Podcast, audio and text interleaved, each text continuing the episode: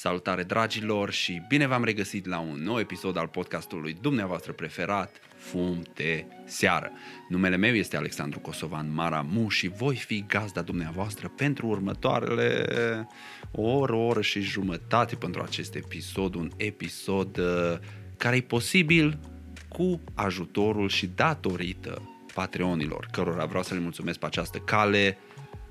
Sunteți un dar trimis de la din ceruri, să spun așa, pentru că fără ajutorul vostru și fără susținerea voastră financiară ar fi foarte, foarte greu să continui să fac proiectele astea, așa că mă înclin în fața voastră și vă apreciez din suflet. Și dacă vrei și tu să fii unul dintre cei care susțin proiectele Maramu TV, dacă îți place ce facem aici, poți să o faci uh, contra costului unei cafele o dată pe lună, 5 dolari și ajuți proiectul Maramu TV să continue și să se dezvolte, pentru că proiectele Maramu TV înseamnă informare și educație despre cannabis în mare parte și pentru voi am pregătit astăzi un episod în care o să avem de învățat o grămadă și avem un invitat special, doctor Costin Militaru, care se întoarce la podcast după mai bine de un an Costin uh, și-a făcut timp să vină să ne explice puțin uh, despre sistemul endocannabinoid, de ce THC-ul, CBD-ul și ceilalți cannabis din această plantă funcționează atât de bine cu organismul uman, de ce îi sănătos pentru organismul uman, care ar fi dozele indicate, în ce stadiu să îi legislația în România cu privire la cannabisul medicinal, despre prima și probabil singura clinică ce oferă tratamente pe bază de cannabis din România, așa nume Eden, clinica Eden. Uh, și o grămadă de alte chestii interesante cu și despre cannabis, bineînțeles, pentru că nu vreau să credeți că eu vă predic doar de la mine, da? Nu vreau să ziceți că, bă, astea sunt părerile tale și niciodată nu auzim păreri din altă parte. De data asta, pentru episodul ăsta, v-am adus o părere care e mult, mult mai avizată decât a mea, ca să vă, ca să ne explice și ca să ne povestească și să ne ofere informații de o valoare extraordinară atunci când vine vorba de cannabis. Pentru că modul prin care alegem noi să încercăm să schimbăm ceva e prin a oferi informații. Informații care încet, încet uh, devine, devine tot mai abundentă și devine tot mai bine e tot mai bine primită de către oameni. Și lucrul ăsta mă încântă și lucrul ăsta în mare parte îi datorat lui Costin, care îi, uh, sau a fost pentru cea mai lungă vreme singurul cadru medical care și-a pus fața uh, și-a făcut publică opinia legată de cannabisul medicinal și care a luptat efectiv uh, cot la cot cu ceilalți, precum Alexandra, pentru a face tratamentul cu cannabis un lucru posibil pacienților din România. Un podcast super educativ de fiecare dată când vorbesc cu Costin învăț o grămadă de lucruri noi și vă recomand și vouă dacă aveți cât de cât interes și curiozitate pentru planta de cannabis să urmăriți acest podcast până la final. Am pentru voi un scurt anunț după care trecem în interviu încă o dată, încă o dată doctorul Costin, militarul la Fum de Seară podcast cu Maramu pe frecvența 420, vizionare, audiție plăcută și noi ne revedem, ne reauzim la final. Enjoy! Salutare dragilor, o să întrerup acest clip pentru câteva secunde ca să fac un scurt anunț. Numele meu este Alexandru Kosovan Maramu și îs persoana care stă în fața ta la codă, la cafenea, ca să-și plătească cafeaua. Tu aștepți după mine, eu mă caut în buzunare și nu găsesc absolut niciun ban. Însă tu mă recunoști și zici, bă, tu ești Maramu de pe YouTube, nu? Și eu zic, da. Și tu zici, bă, stai chill, că din 2017 încoace ne dai clipuri, mă uit săptămână de săptămână la tine, hai că-ți plătesc eu cafeaua asta. Și eu în momentul ăla mă emoționez teribil și îmi dau seama încă o dată dacă mai era nevoie de ce am ales să continui să fac treaba asta de atâta timp. Așa că dacă vrei să fii tu persoana din coda de la cafenea ce stă în spatele meu, intră pe www.patreon.com slash pe filmul meu și susține proiectul Maramu TV. Lucrul ăsta nu vine gratis, ci în schimbul donației tale primești acces la serverul privat al Patreonilor de pe Discord, server care se cheamă Maramu Stoners Lounge. Pe lângă asta primești o copie a cărții scrise și redactate de mine despre cannabis, prima carte de acest fel scrisă în limba română, ghidul de buzunar al stonerului PFM, plus o grămadă de alte beneficii în funcție de abonamentul pe care îl alegi. Așa că dacă ești una dintre persoanele care apreciază contentul Maramu TV și vrei să susții această mișcare, te invit să faci cinste cu o cafea pe patreon.com slash pe filmul meu, ai toate linkurile în descriere. Vă las să vă întoarceți la clip, vizionare plăcută, One Love!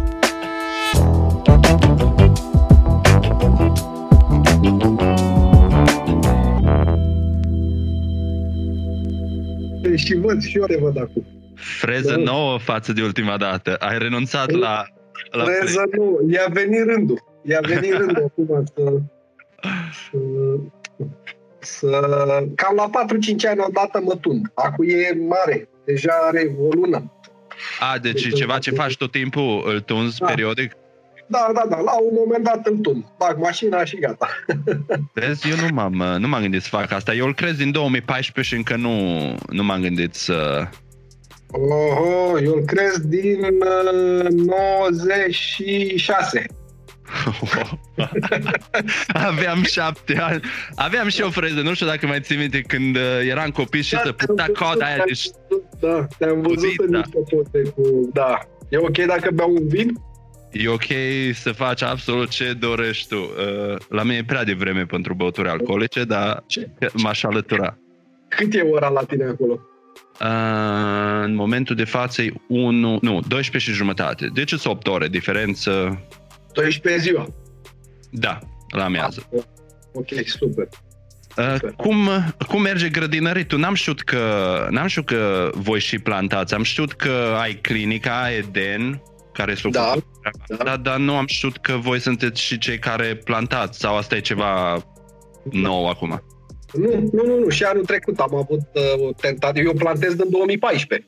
Dar așa, uh, m-am jucat mai mult. Dar acum mm. anul ăsta e serioasă treaba. Sunt okay. 50, 58 de hectare puse.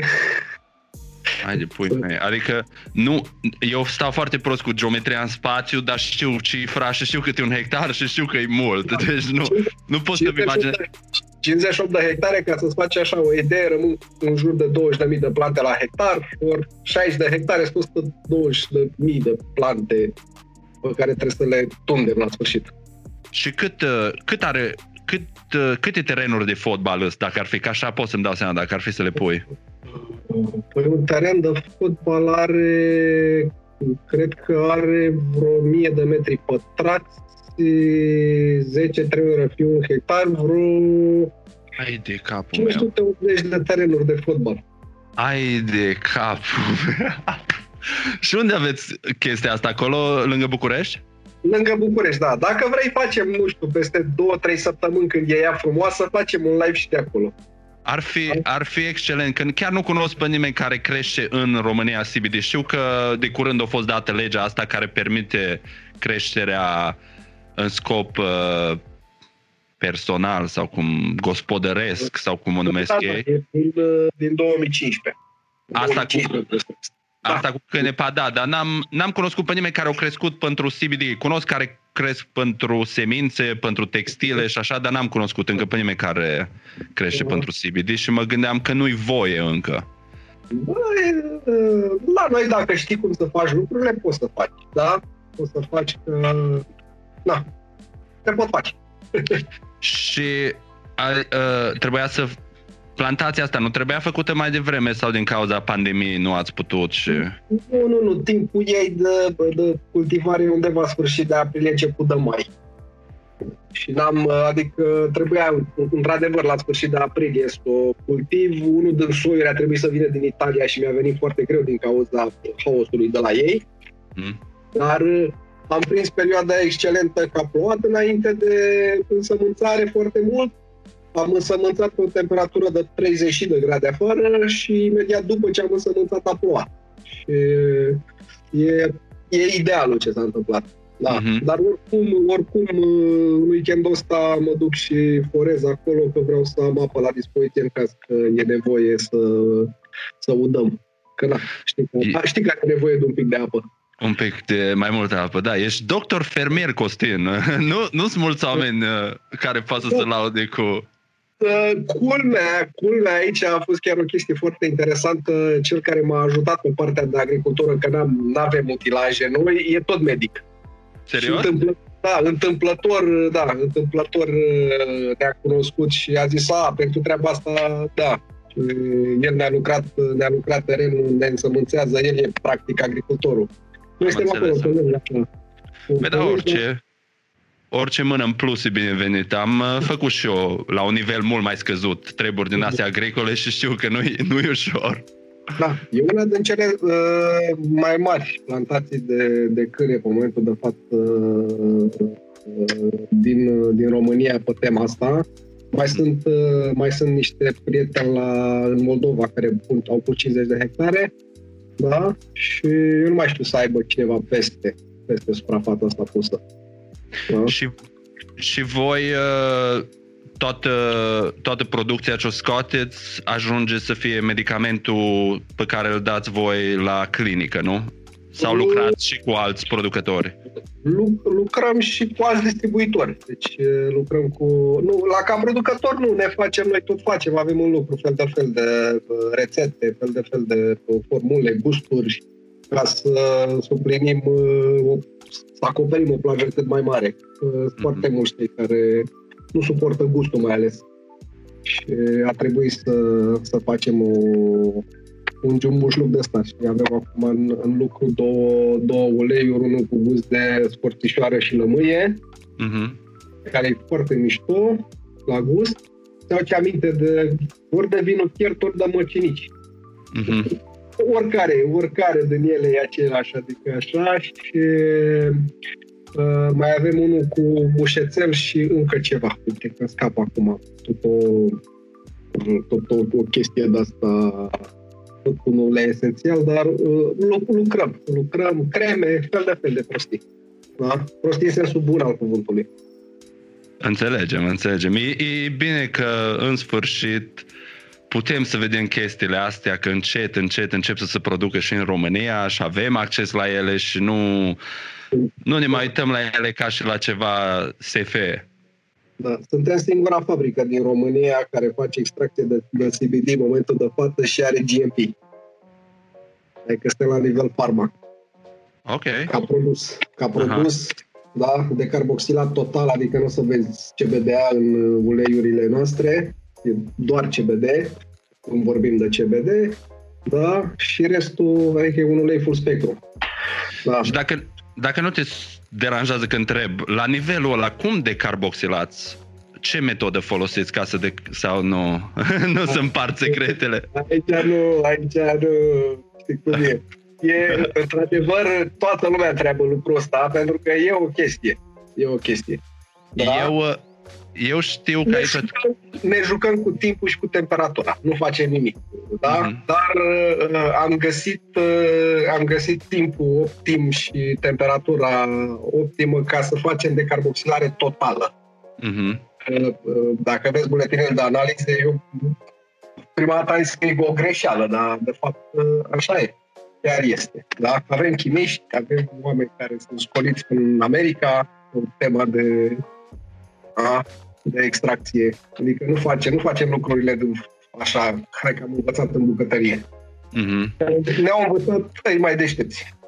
Aici, la nivel casnic, uh, dacă vrei să-ți faci acasă, de exemplu, cum îmi fac eu tincturi sau îmi fac uh, unt sau așa, există, nu știu dacă ești uh, dacă știi aparatul ăla se cheamă suvi, suvi, cred că se cheamă aparatul folosit în bucătărie și un fel de pungă care în apă ce o reglezi tu temperatura și ea îți gătește orice ai avea în punga, o menține la temperatura respectivă și poți să o lași două zile, nu depășește, șefii folosesc ca să facă carne, de exemplu, poți să pui un steak și dacă vrei să-l pui medium rare, poți să-l ții două zile acolo, el o să ți-l mențină la temperatura aia fără să-l coce prea mult sau numai nu, e, e mic și nu poți să faci la nivel industrial.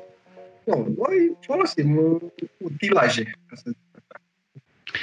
Ok, Costin. Uh, ca să-ți pun prima întrebare, după aceea o să vreau să vorbim puțin despre uh, sistemul endocannabinoid, dacă nu te deranjează chestia asta, dar vreau să lămuresc, că poate știi, am văzut în ultima vreme că sunt multe informații cum că s-ar fi găsit anumite proprietăți ale cannabisului și a CBD-ului în special care ar fi benefice împotriva coronavirusului, că tot ăsta e uh, lucru despre care să vorbești în zilele noastre. Știi ceva despre chestia asta? Eu am refuzat să vorbesc până nu am zis că, bă, dacă tot urmează să vorbesc cu Costin, măcar să-l întreb pe el, poate știe el ceva.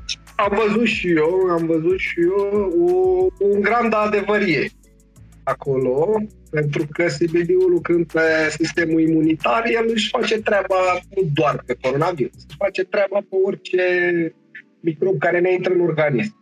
Uh, ce am mai văzut, dar aici nu, e, nu intră CBD-ul, am văzut că THC-ul, THC-ul se leagă, s-ar lega, deci am văzut niște studii în care THC-ul s-ar, s-ar, ar bloca niște receptori pe care acest coronavirus se leagă. Da? Și, da. practic, THC-ul blochează legarea, legarea virusului în organism. Da? Am văzut lucrurile astea, de păcate nu le putem experimenta pentru că încă nu avem voie să facem teste cu THC-ul. De luni încolo am vorbit și se reîncepe în Parlament discuția, să definitivăm cu legea, de fapt cu altele. Dar, uh, da, în, în, în principiu, eu ce pot să zic că dintre pacienții mei niciunul n-a luat coronavirus. Asta e un lucru foarte bun. Pacienți de peste tot. Eu am umblat în perioada asta a pandemiei destul de mult, adică n-am stat, nu m-am izolat și am intrat în contact cu o groază de oameni, n-am avut niciun simptom, nici eu, nici familia, nici părinții, nimeni, dar cu toții suntem uh, protejați de acest CBD. Îl utilizăm utilizăm pentru diversele afecțiuni pe care le are fiecare în casă. Vreau să cred că ăsta e lucru care m-a menținut și pe mine sănătos în toată perioada asta. Să știi, să știi că e posibil. E posibil pentru că uh, uh CBD-ul face, și da, o să discutăm când vorbim de sistemul endocannabinoid, ține sistemul imunitar acolo unde trebuie. Da? Un sistem imunitar uh, corect apără de orice microb care intră în organism. Asta a fost gândit.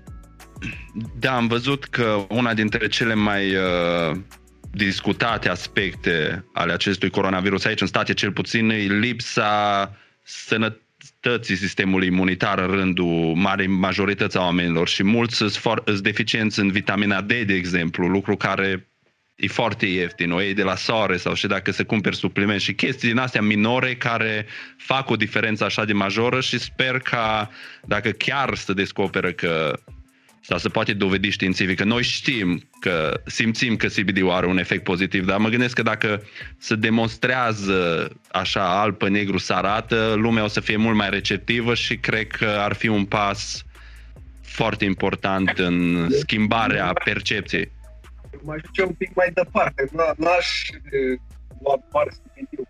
Asta aș lua cannabis. Per total, da, asta vrem cu toții, dar nu vezi că trebuie să le dai cu lingurița. Da, da, știi, dacă eu zic CBD, tu zici CBD, el altul zice CBD. Toată lumea zice CBD. În, în memoria colectivă va rămâne CBD-ul. Și nu e așa.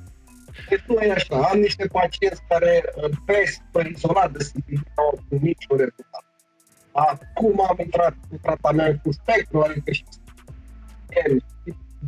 THC-ul ăla cât are legal, THCV-ul și ce Dumnezeu mai are în, în el uleiul total, așa, uh-huh. rezultatele au fost spectaculoase. Da, pe toți oamenii care au cunoștință și oameni, cadre medicale care se ocupă de chestia asta peste tot în lume, tot susțin că full spectrum e ideal și... Da. da. Na. Partea interesantă că în România, în Europa, uh, uh, full spectrum tu nu poți să importi. Da? Adică tu trebuie să-l iei gata făcut de undeva, e o chestie, am descoperit-o și eu de când am apucat de produs. Da? Tu nu poți să îți cumperi să-ți faci acasă un spectru. Trebuie să-l iei gata făcut. Și îl face cineva. Uh, foarte puține au full spectru. Eu, eu nu prea am găsit spectru total. Adică Mm-hmm. total, total. Scot CBN-ul din el, scot THC-ul, da? E un, uh, e un spectru larg, dar nu e un spectru total.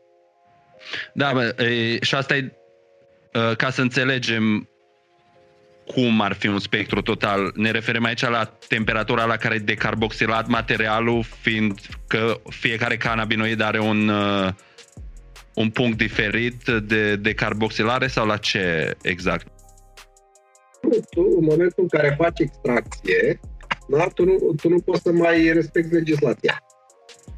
A, ești, ești în infracțiune. Se Când... concentrează, da, se concentrează și ăla nu poate fi, deci un, un, un, un spectru nu poate fi vândut, pentru că concentrația lui, adică singurul full spectru real este cel de 5%.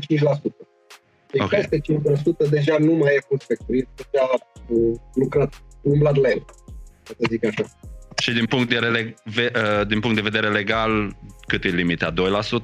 0, 0, 0,2%. 0,2%. Uh, Aia e nimic.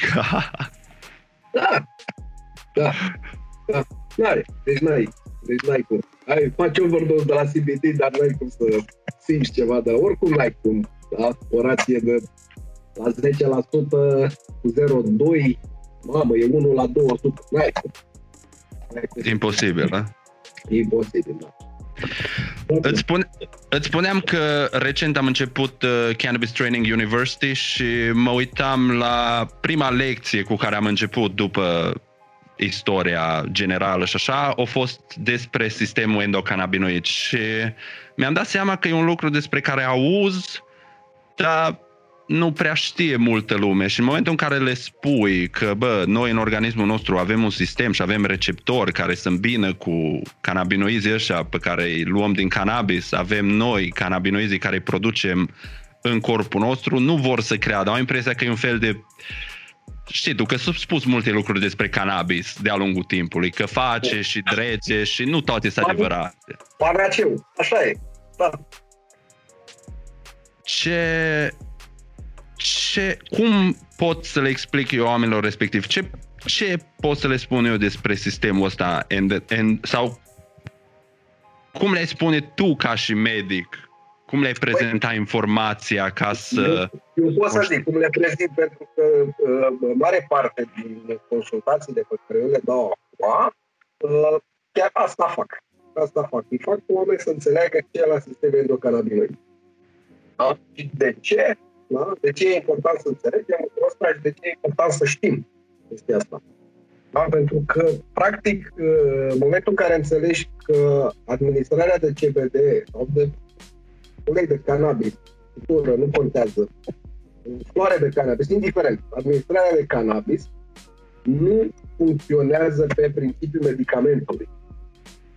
Da? Și uh, el funcționează pe, mai degrabă pe uh, principiul pe care îl, îl oferă apa în momentul în care ești deshidratat.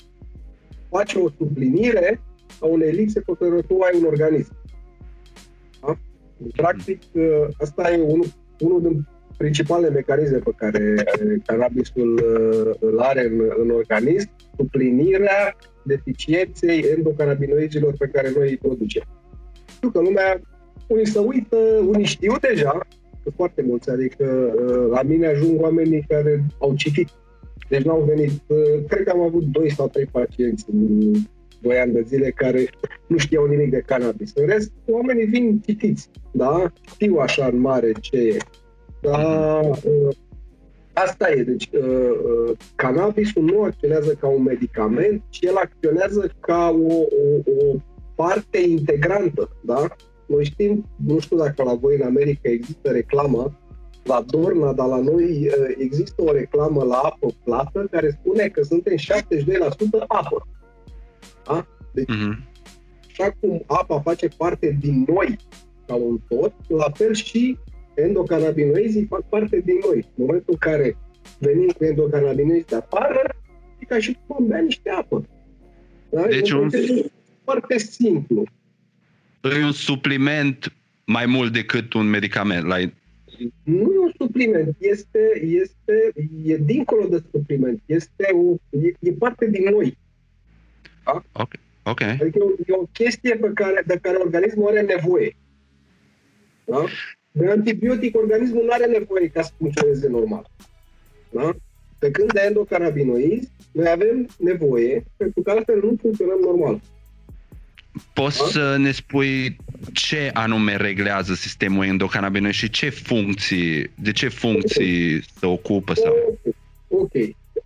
Sistemul a fost descoperit acum 30 de ani, în anii 90, dacă mi-aduc eu bine aminte, am fost foarte slab la istorie și nici nu prea- Prin 91 am impresia, sau 94, ceva de genul.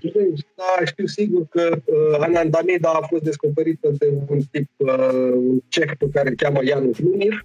El a descoperit-o. Anandamida e una din, uh, din cei mai cunoscuți endocannabinoizi. Sunt doi cunoscuți, doi AG1 și cu anandamida.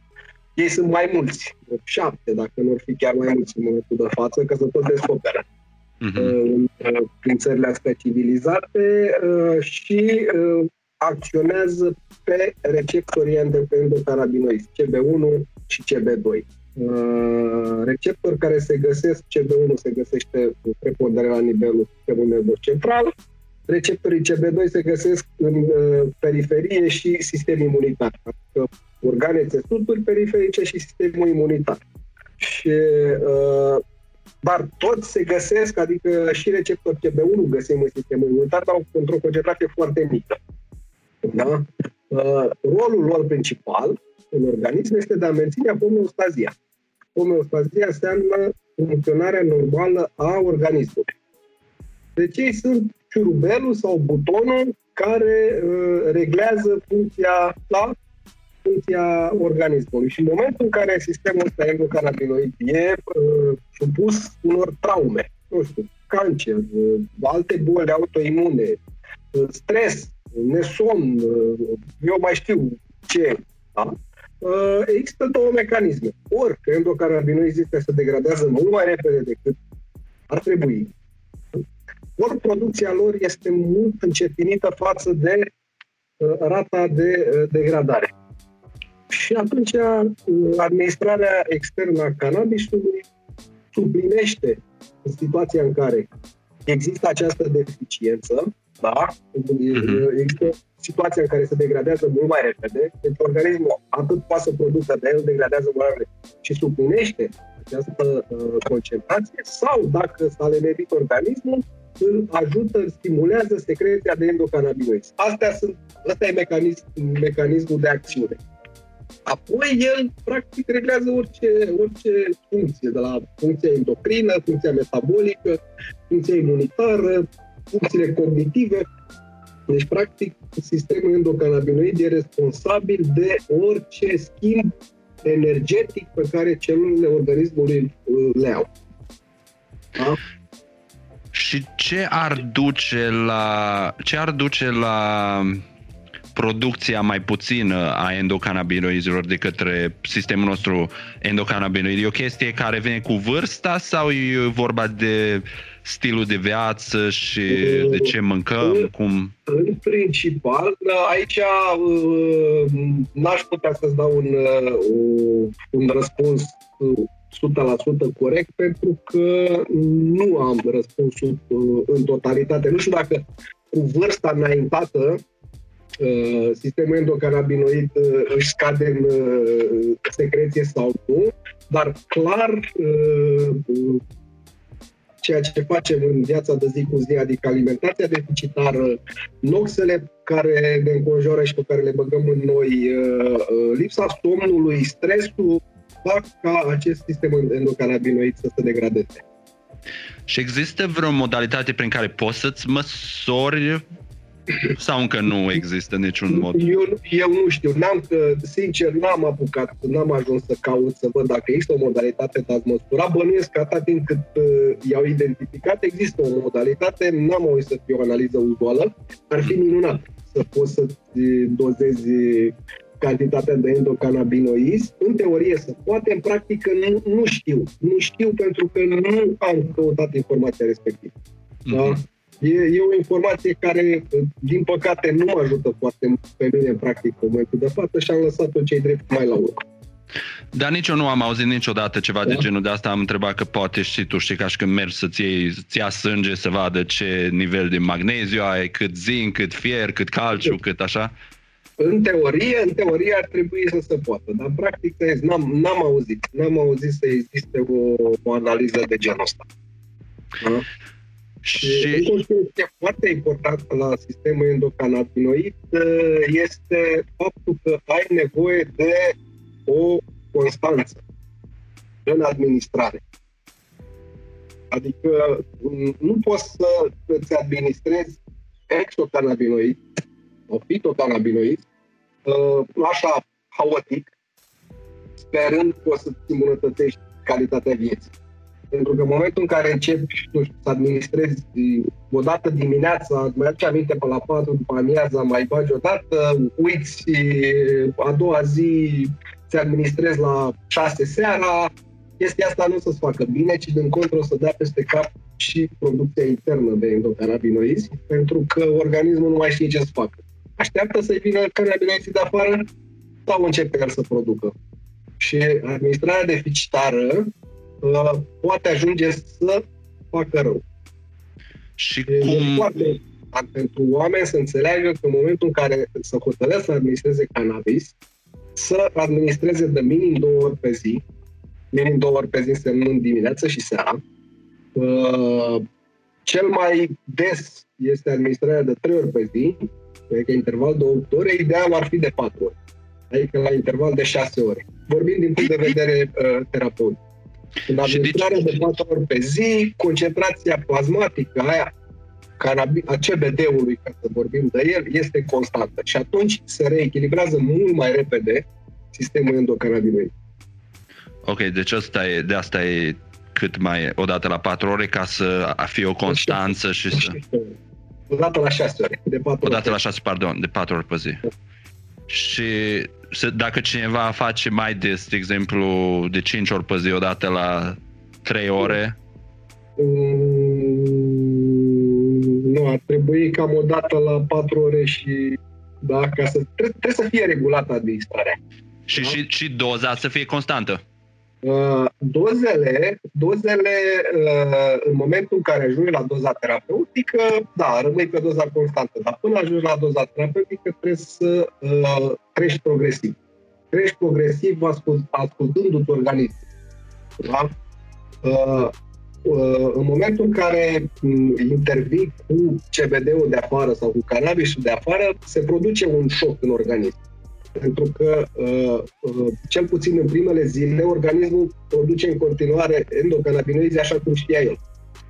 Da? Până, da, ai văzut, ca intri într-o, nu știu, într-o clădire nouă și până te prinzi pe unde sunt scările, pe unde e lift, îți ia câteva zile bune, da? Așa se întâmplă și cu, și cu CBD-ul în organism și uh, există riscul de supradozare. Da? Și de asta, uh, până găsim doza, e bine să plecăm cu doze progresive. Da? Uh, timpul de eliminare a CBD-ului din organism e undeva la 4 zile, adică ce am luat azi dimineață, peste 4 zile de dimineață, sigur e plecat din organism. Da? Dar ce am luat azi se acumulează peste ce luăm mâine și peste ce luăm poi mâine. Okay. Da? Și există riscul ca peste patru zile da, să facem supradozare.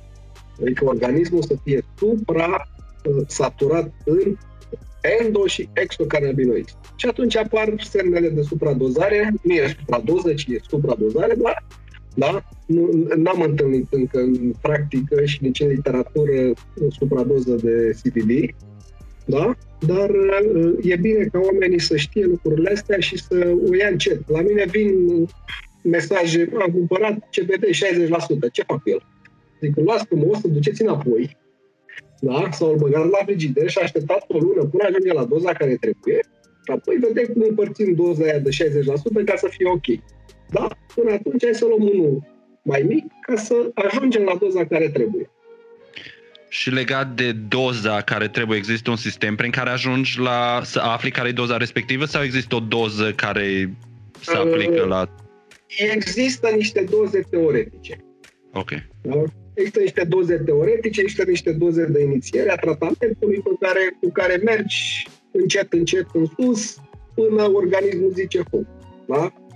Deci, în momentul în care un om nu mai poate să treacă doar un anumit uh, număr de miligrame sau de picături, că noi aici lucrăm în picături, că mi-e greu să, uh, să, să lucrez în miligrame, uh, în momentul în care un, un pacient, nu știu, într-un interval de 2-3 săptămâni nu poate să-și mai facă creșterea de la 10 picături la 11, de exemplu, înseamnă că a ajuns la saturarea, la saturarea receptorilor și aia e doza. Aia e doza care își face treaba. Mm-hmm. Da? Din păcate, nu există o chestie științifică, nu putem să dozăm uh, lucrurile astea și dacă putea să le dozăm sunt prea costisitoare. Metoda funcționează, adică e destul de ușor de pus în practică, da? să-ți urmărești semnele de, de supradozare. Care ar, fi, care ar fi semnele de supradozare? Cum se manifestă organismul în momentul în care ajungi la o, o limită din asta, o saturație de CBD? Stare de somnolență, dar nu e o, e o moleșeală de fapt. Da? Și efectele date de hipotensiune, care pot ajunge până la grea vărsături dureri de cap ca meței. Tensiune sub 10, bradicardie, adică puls sub 45, Astea sunt în principal uh, uh, semnele de supradozajului. Și chestiile astea, aceleași, aceleași semne s-ar aplica și dacă ai face același lucru cu THC, adică și la THC tot același, când ai ajunge la saturație. La THC mai intervine și starea de high, pe lângă. Da, da, da. Da? Adică intervine acea, uh, acea stare care, pe care nu pot experimenta cu CBD-ul, da? Și, uh, într-adevăr, uh, într-adevăr, uh, ăla e semnul. Deci, la, la THC, semnul e în momentul în care ai starea de high, e clar că e o doză care depășește doza terapeutică, pentru că aici e chestia interesantă cu, cu THC-ul. El întâi se duce și echilibrează organismul și pe urmă te ia de cap. Da? Eu mai râd cu prieteni care zic, uite, am fumat aseară și mă la zic, e, e nasol, înseamnă că ai ceva. Da? Ah, uite, vezi. THC-ul întâi se duce până să ajungă la, la, la creier, el se duce și se leagă de uh, zonele unde există deficiențe. Wow, chestia asta chiar nu am, n-am știut-o, n-am auzit-o niciodată. Deci, dacă fumezi și nu, să zicem că nu ai un efect de hai, așa cum înseamnă că... Înseamnă, înseamnă două lucruri. Ori ai receptorii blocați cu altă substanță, care poate să fie nicotină, care poate să fie, nu știu, pastile diverse. Da? Că receptorii sunt destul de asemănători între ei. Mm-hmm. Ori ai o belea. Da? Deci, hmm. cam asta e. Cam Interesant asta punctul ăsta de vedere. Niciodată nu m-am gândit așa. Hmm. Aia, când vezi mii de oameni. Cred, da? tu. Da. Eu, eu am numai experiența personală, tu în schimb vezi atât de mulți oameni care au indivizi da. diferiți. Așa e, așa e. Dar din, din, din fericire pentru mine, ca să zic așa, uh, cu toate că e din păcate. Vezi, am, am stat uh, acum câteva zile și am rememorat, cred că mi-au trecut uh, așa pe la urechi aproape de 4.000 de oameni care mi-au solicitat ajutorul în cannabis în ultimii 3-4 ori. E mult. E ceva, e ceva, e ceva. E suficient de mult cât să, să convingă pe cineva să accelereze treaba asta, să, să facă ceva. Că... Iar când mai primești și telefoane de genul, a, domn doctor, ce mă bucur că v-am prins, sunt X a salvat-o pe mama de cancer anul trecut sau, domn doctor, vă trimit ultimul RMN, mă întreabă doctorii ce am făcut de nu mai am cancer sau uh, părinți cu copii care zic, domne, mi-ai schimbat copilul în patru luni de zile. Sunt uh, chestii extraordinare. Și testimonialele astea, dacă le duci în fața oamenilor care sunt responsabili cu luarea deciziilor la ordin legislativ, ce spun? E interesant că săptămâna viitoare mă duc la Comisia de Agricultură să le mai povestesc cu alta. Vedem. Da? Ei știu. Știu numai că... chestiile astea. Da.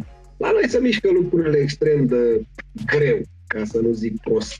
Da? Acum s-au schimbat, adică au fost niște oameni cheie în ministere care au plecat, dintre cei care puneau frâne puternice.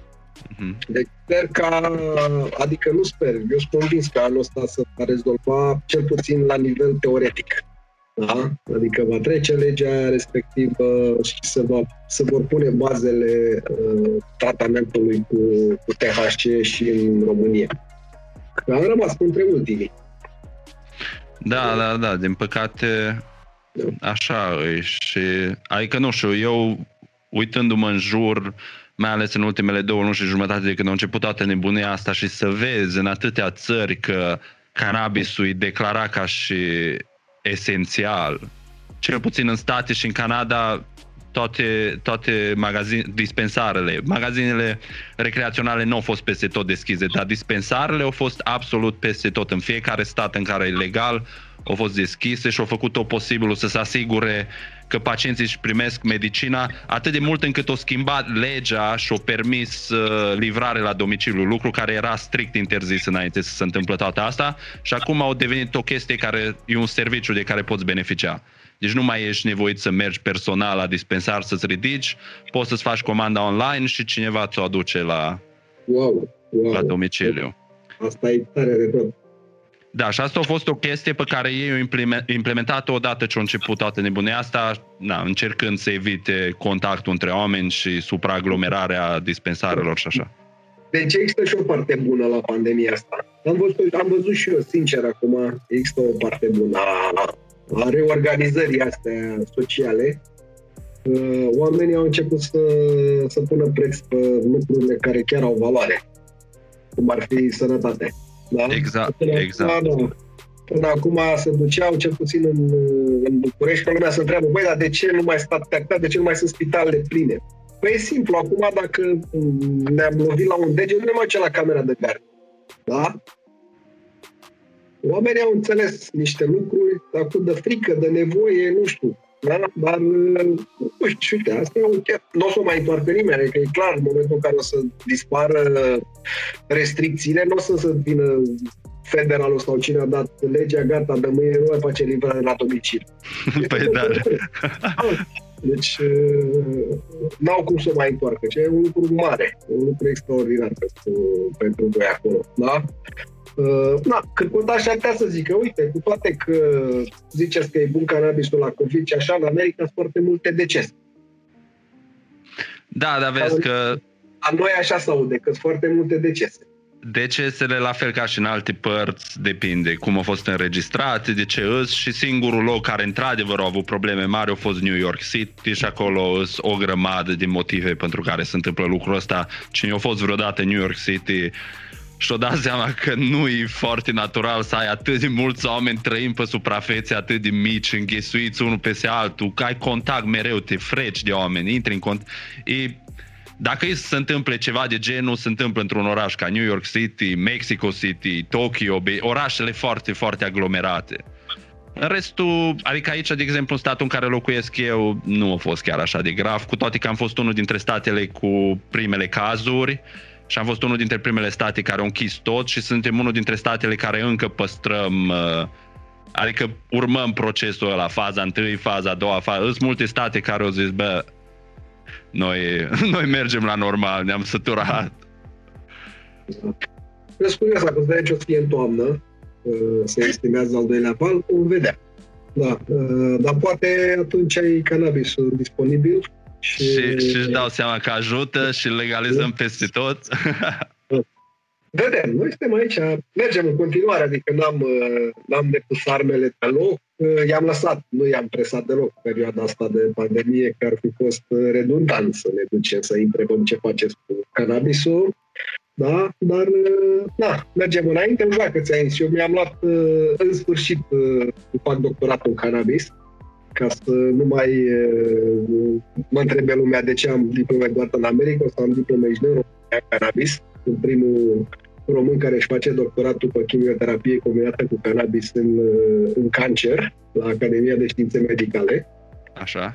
Și cine da. e calificat să cine e, calif- cine e mai calificat ca și tine ca să-ți dea Păi nu, dar eu, eu practic o să le vin la sfârșit cu rezultatele cercetării pe care tot mă chineam să o fac până acum. Uite, am găsit să o fac sub doctorat.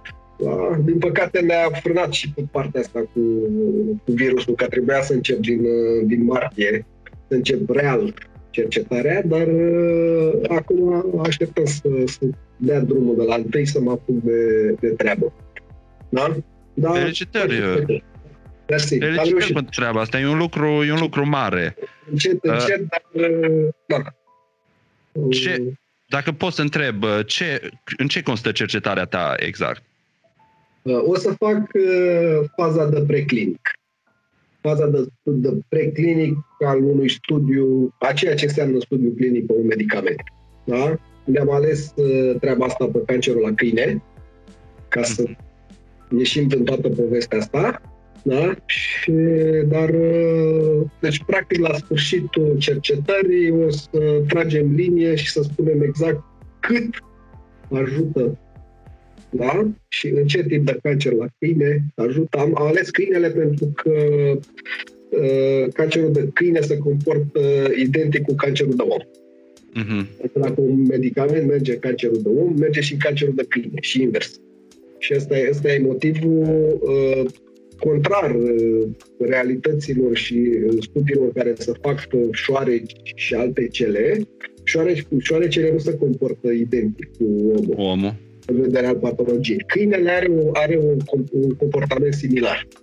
Am ales treaba asta, m-au acceptat cei de la Academia de Științe Medicale, în sfârșit, după 2 ani. da? Uh, și am apucat da, am reușit, am dat primele două examene în iarnă și, pe urmă, da, s-a pus așa un pic de frână, dar ne apucăm noi. Recuper, recuperăm, că nu sunt chestii grele, adică n-am, n-am lucruri, nu inventez roata. Da? Din, din păcate pentru mine nu inventez roata, dar fac o chestie pe care nu a făcut nimeni până acum în România. Și ultima întrebare și după aceea o să-ți uh, dau voie să te bucuri de restul seriei. Ai fost ocupat astăzi, ai plantat. Uh, ce tipuri ce tipuri de cancer uh, o să faci research? Toate tipurile sau un anumit uh, tip? Uh? Uh, o să plecăm inițial pe cancerul de creier, glioblastomul, așa, uh, cancerul osos okay. și uh, cancerul gastric. Da? Și s-ar, nu s-ar putea, ci sigur, acum e în funcție și de ce patologie o să, o să avem. Mm-hmm. Da? Uh, și cancerul de sân la, la femelele. Uh, Există cancer de sân și la, anima, la în câini? Nu, există la câini, deci numai faptul că animalele au șase perechi de sân și există Probabilitate și mai mare. adică nu. Uh, incidența cancerului de sân la, la animale e mare. E mare. Da. Vezi, când, când mă gândesc la cancer, tot timpul mă gândesc la ceva ce e aproape exclusiv uman, pentru că mă gândesc că provine datorită stilului nostru de viață. Ne stresăm, mâncăm căcat, știi, chestii din astea. Da, crezi că pe câine îl, îl bucură când aude claxoane în fiecare zi și mașini și tramvaie și gaze și... Ai dreptate. Eu nu cred că îi face bine. Nu empatizăm, uh, nu empatizăm la nivelul ăsta. Și eu am doi câini, ar trebui să mă gândesc.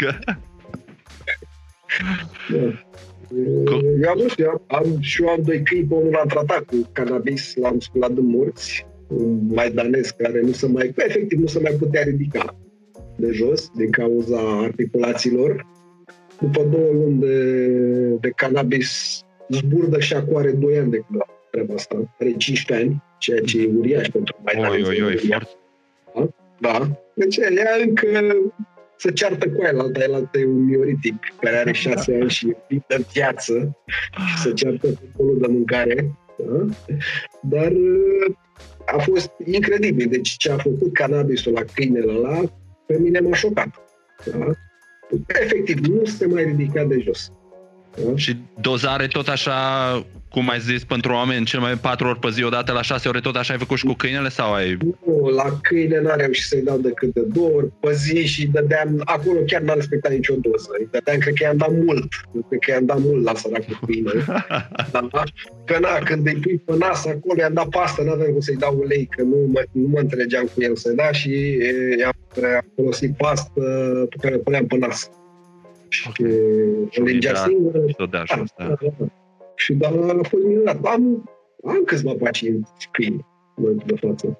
Și colaborez cu câteva cabinete, mai întrebă, din când în când, diverse. Da? Am un câine care tot așteaptă să moară de vreun an jumate, cunosc un sarcom de omoplat, care cât e pe cannabis, e viu și nevătămat, a făcut uh, proprietarul un test, mi-a dat două săptămâni, nu s-a mai ridicat câinele de jos. Cum a băgat cannabisul la loc, cum și-a revenit câinele. Da? Adică e foarte interesant ce se întâmplă cu cannabisul ăsta în organismele primatelor. Vezi, uite, nici, nici chestiile astea nu, nu am auzit niciodată să fie... Adică știu că se folosește pentru câine aici, numai că am crezut că e mai mult așa marketing și n-am... Am, am, am, paci- am pacienți. cel, cel, mai tare, cel mai tare animal pe care l-am avut a fost un papagal. care intrase în depresie și care își smulgea penele. Da. Și pe care la culmea da? Toate că l-a ajutat. Da? L-a ajutat treaba asta. Da? Și tot așa bănuiesc că ai dat sub formă de ulei sau... Ulei am dat, că n-avea, cum mi l-a dat uh, proprietarul, nu știu. Da? Dar, uh, deci aia a fost cea mai tare chestie pe care am, uh, da? pe care am avut un papagal. Ce tare! Ai devenit și veterinar, fără să... Te-ai gândit vreodată că o să ajungi și veterinar? Uh? Nu, nu m-am gândit, dar m-au forțat. Deci m-au forțat să fac treaba asta pentru că nu mai avem timp. Deci nu mai, eu nu mai pot să aștept așa. Da? Nu mai mă întreabă, dar n-ai cum, adică când știi că e o chestie care face bine. Da? Și te mai și interesează, că asta e și partea prostă la mine. Că până mă interesează de oameni. Mă interesează de oameni, da. Și da, e, e o luptă acolo care să dă în mine și zic, bă, hai să fac hai să fac și să fac și treaba asta și treaba asta și asta și a fost singura modalitate în care puteam să ardem niște ani. Da? Deja, deci, Ardunul să duc în 2 ani de zile trebuie să iasă cercetările. Deci, teoretic, eu de acum 2 ani pot să intru în ceea ce înseamnă studiu clinic real.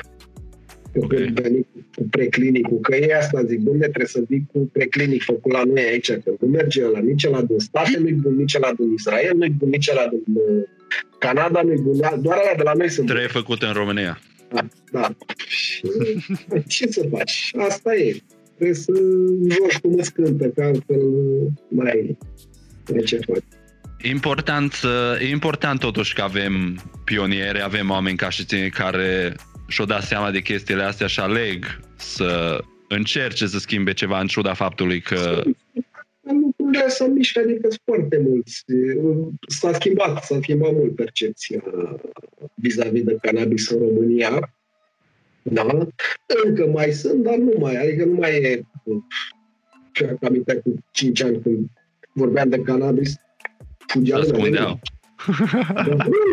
Nu, cannabis, cum adică? Ce e aia? Nu există. Da? Acum, deci, faptul că îți vine un tânăr, 19-20 de ani, cu maică sa, da, hai mamă să zică ăsta despre ce e vorba cu cannabis, e un pas mare înainte. Da? E un pas mare de tot înainte. Da? Și lumea, inclusiv autoritățile, au început să, să vadă un pic alți ochi treaba asta cu cannabis. Deci tu ești optimist pentru, pentru viitor, în ce? Dacă, dacă nu eram optimist, nu stăteam de vorbă. Acum eram probabil că pe undeva pe un stat ăsta vis-a-vis de tine, da? Vorbeam de altele.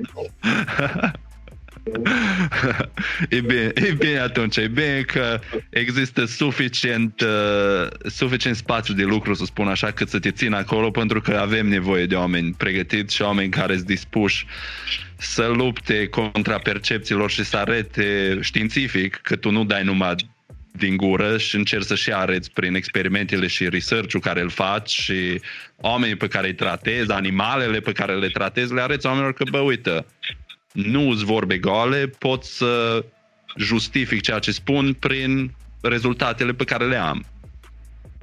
Faptul că oncologii, că vorbim de cancer, oncologii au început să trimită oamenii către cannabis. Da? Nu doar acceptă cannabisul ca tratament în momentul de față. Și zic, domne, noi am făcut tot ce a putut, da? Nu merge, încearcă și treaba asta că poate asta merge. N-ai nimic de pierdut.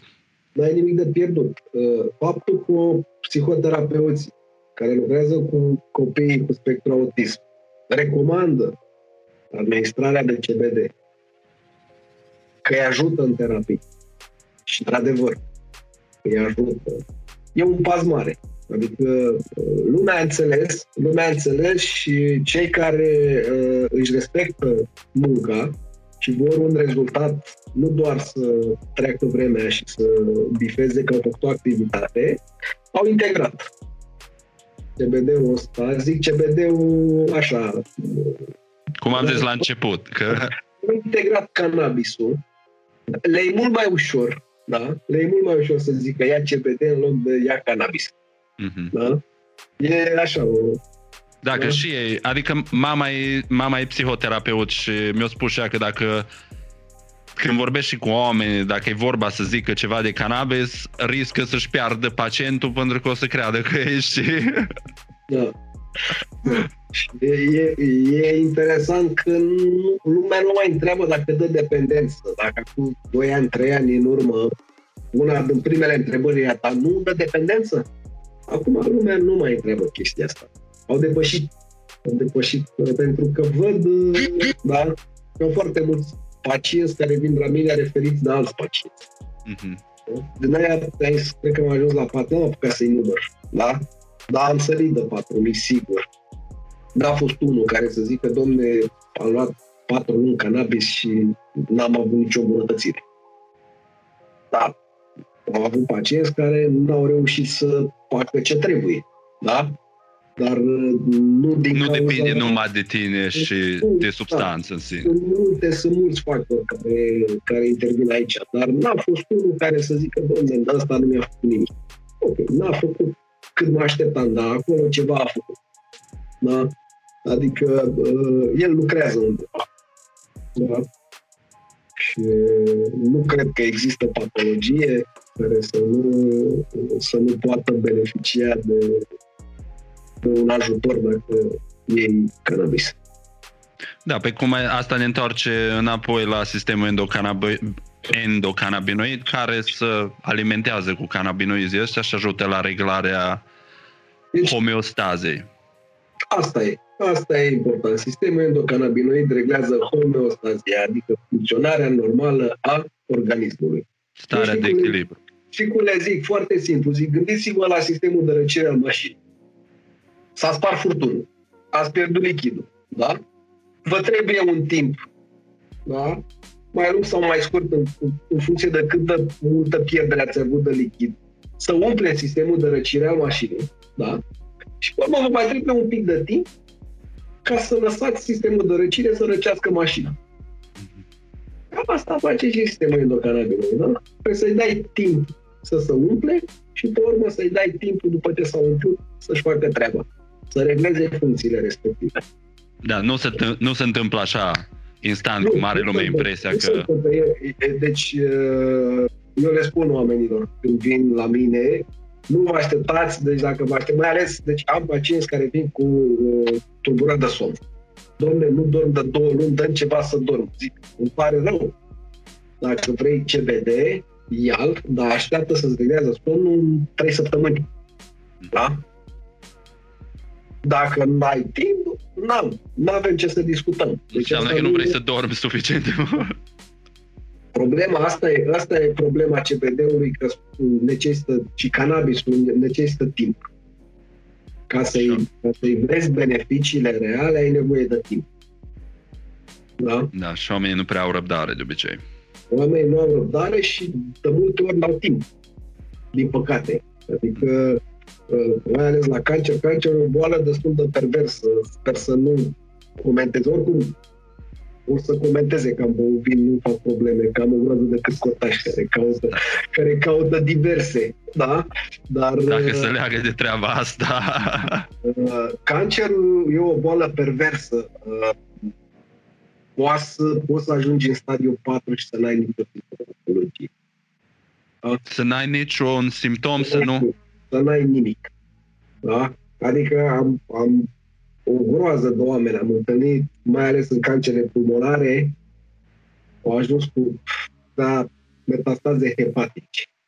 Da? Și a fost semnul, semnul că e ceva la dat ficatul. Deci metastază hepatică deja a depășit tot ce se putea. Da? Deci de acolo pleacă oriunde. Nu mai există barieră. Da? Și da, da, de asta zic că câteodată oamenii n-au timp n-au timp fizic. Da? Mm. E, asta, e, asta e beleaua. Iarăși, cancerul pancreatic. Ăla te poate pune jos într-o lună jumate fără nici fără discuție. Fără să știi că... Da? Păi dacă... Dar cât, cât cannabis ai băgat în tine? N-are. El nu e, asta zic, el nu e ca un medicament să zici că s-a dus acolo și da, a stins focul. Nu? El încercă să facă altceva. Da? Și la durere, la fel, el nu taie impulsul nervos, da? el încearcă să ridice presiunea de acolo. Și ai nevoie de timp, dacă bolovanul e mare, ai nevoie de timp și de forță. Da? Deci asta e, da? să, ai, să ai timpul respectiv. Dacă ai și dacă ai timpul respectiv și îl, îl lași să-și facă treaba, beneficiile sunt uh, extraordinare. Voi în uh, zilele astea sunteți deschiși cu clinica sau încă sau tre- sau... Nu am fost închiși niciodată. Deci nu am evitat pe perioada stării elea de urgență. Nu pentru mine, am fost acolo, așa, mm. dar uh, pentru pacienți, n-au, nici nu aveai voie să ieși din casă. Da, da, da, da așa. Uh, uh, noi n-am fost închiși deloc, acum suntem pe program normal. Deci nu avem niciun fel de, de problemă din punctul ăsta de vedere și suntem, adică oricum online nu e funcțional. Da? Și când zic online nu mă refer la Facebook, Instagram, WhatsApp, toate, toate cele. Da. Uite, pe Skype încă nu m-a, nu m-a căutat nimeni. Nu Asta e un... Păi, da. de acum, după toată perioada asta în care toată lumea a făcut conferințe pe Zoom și pe Skype, o să vezi că o să devină parte din normal și asta. Da. Și acceptați, acceptați pacienți noi tot timpul sau sunteți într-un punct în care sunteți asta? Deci încă, e, încă e loc. Încă e loc, să zic așa. Nu-i, nu-i problemă. Din punctul ăsta de vedere. Și pentru un consult, voi preferați oamenii să vină personal sau să apeleze la... Că știu că aveți un tool online. Uh, aici rămâne la latitudinea, la latitudinea online. Noi n-am făcut până acum consulturi video. Mm-hmm. Cu, nu știu, poate să zic două, trei. Da? Uh, online nu e tot uh, e-mail sau WhatsApp trimite documentele. Uh, idealul e uh, discuția față în față, pentru că altfel uh, percep lucrurile, altfel înțelegi mecanismele de acțiune, că na, un e-mail e un e-mail, da? Nu poți să cuprinzi din el tot ce ar trebui, da? Plus că, da, omul îți dă niște documente, tu îi zici ce ar trebui să facă poate îi vine o întrebare și te pune, da? Dacă stai față în față într-o discuție, e mult mai simplu să, să clarifici toate aspectele, dar aici rămâne la latitudinea pacientului. Da? Cum preferă. Deci nu avem nicio... Nu, nu condiționăm, să zic așa. Da? Toate discuțiile pe online că au fost mail-uri sau WhatsApp au fost gratuite, adică n-am perceput. Vine, vine și dedic ora de consultație o plătește, dar uh, lucrurile care s-au făcut uh, online au fost uh, pro bono, să zic așa. Mhm. Uh, Dincolo de asta, uh, necondiționat de achiziționarea uleiului din clinică. Da? Da, da, da, da, da. Eu îi recomand pacientului un ulei. Da? De unde și el ia el, e treaba lui. Adică nu, nu, nu n-am făcut și nici nu se face vreodată o prostie de genul ăsta. Deci, domnule, ia uleiul nostru, că nostru e cel mai bun, sau dacă ai venit la mine, trebuie să mergi cu ăsta. Nu. E piață liberă și fiecare are dreptul să-și aleagă ce tratament își, își dorește. Da, se fac schema. Da? Îi, îi consiliez, adică fiecare pacient care a venit la mine uh, urmează, continuăm, ca să zic așa, uh, consultația pe WhatsApp cât are nevoie. Mhm. Da? Adică n-am, uh, nu e o chestie de asta, ne-am văzut odată și dacă vrei să nu mai vezi, mai faci programare încă o dată. Da? Ne-am văzut odată și Să discutăm. continuă relația, relația. Continuă și ce e interesant că foarte mulți preferă să vină, da? Să mă vadă. Ceea ce pentru mine e un mare plus. Da? Pentru că vin, uh, vin nu să mă vadă că n-au înțeles din ce se întâmplă în discuția de WhatsApp, ci din contră vin că sunt bucuroși să zică, doamne, uite, am simțit asta, uite, vă mi-a venit acum, acum Mhm. ieri, un pacient în octombrie a intrat în tratament cu cancer gastric stadiul 4 uh, la limită. Deci era la limită, am fost extrem de reținut din, uh, din, la, ca evoluție și ieri întâmplător a venit la clinică să-și ia ulei să nu mai recunosc. 20 de kilograme luase în greutate, Au. da. Și a zis, domne, nu știu ce mi-a făcut, da. A făcut într-adevăr și chimioterapie, da. Dar uh, acum, na, nu știu care, că au fost combinate, că a fost efectul lor. La ce nu contează, important e că omul e în remisie acum, da. Din stadiu 4 la limită. Audio 4 la limită era deja, adică uh, mai avea un pic și ajungea la faciestul ăla uh, de, de cancer. Adică nu știu dacă știi cum arată un om care e, e aproape la uh, piele și os. Da, da, da, fără păr, fără sprâncene, fără... Uh, Da, e, acolo era. Și uh, acum 20 de kilograme, voinic, conducea mașina, vesel, vezi, doamne, gata, am, am sărit uh, prăpastia. Da? Foarte, foarte tare. Chestiile astea, te bucură. Și aveți, aveți limită de vârstă la pacienți? Există o limită de vârstă care sunteți obligați să o respectați? Sau că eu am auzit medici vorbind de faptul că când vine vorba de tratament nu ar trebui să existe limite de vârstă, însă nu știu care e. Uh, am o limită de vârstă la copii, uh, foarte greu, foarte greu tratez pacienți sub 2 ani. Ce fel de pacienți? Sub 2 ani. A, sub 2 ani, ok. Da? Dar în rest nu. La limita de vârstă superioară, dacă nu există niște boli degenerative cardiace, n-am. Mhm. Nu. nu. Ok, E- deci nu există 18 ani, 21 de ani. Nu, nu, nu, nu, nu, nu, nu, nu, nu. Și am o groază de copii, dar sub 2 ani e cu semnul întrebării. Da? Ok, e cancer, nu mai fă la discuție. Da? Da? Dar pentru, nu știu, spectru autism, epilepsie, asta cu, nu știu, trei crize pe lună, zic, hai să așteptăm să facă 2 ani, 2 ani și un pic și pe urmă stăm de vorbă. Da? Situații complicate, n-am, n-am pus limită de vârstă. Ok. Cred că am acoperit cam tot ce a fost de acoperit, Costin. Deci îți mulțumesc frumos pentru că ți-ai făcut timp, mai ales acum că ești... și îmi cer mii de scuze, da? Bă, am avut perioada asta atât de tâmpită, da? În care am uh, trebuit să facem față tuturor uh, provocărilor astea ăstora noi, da? Mhm. Mai am și peleaua că sunt zugrăveală, că toată lumea în România a zugrăvit. Primăvara.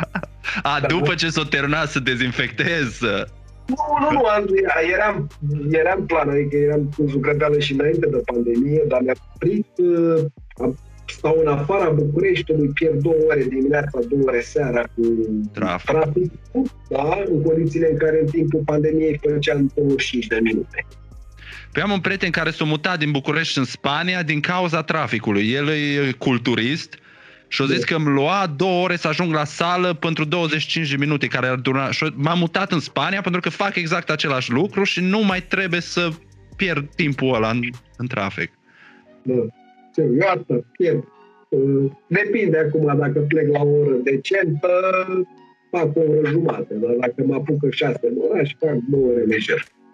Aș lua ora asta, Da, sincer. da, și sunt 25 de kilometri, eu fac 25 de kilometri în două ore.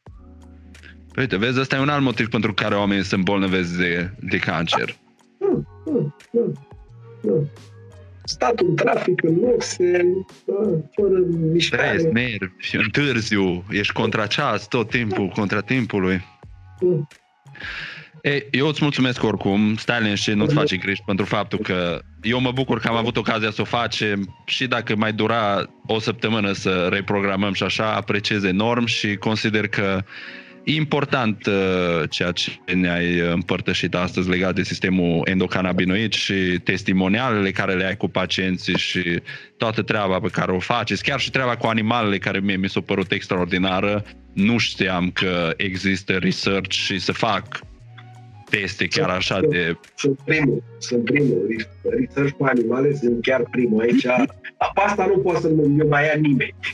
Ești primul în România sau primul... Sunt primul în România. În România sunt primul. Da? Deci a, asta, asta nu. Dacă lupta împotriva cannabisului sau pentru cannabis în România și-o asumă mulți, da?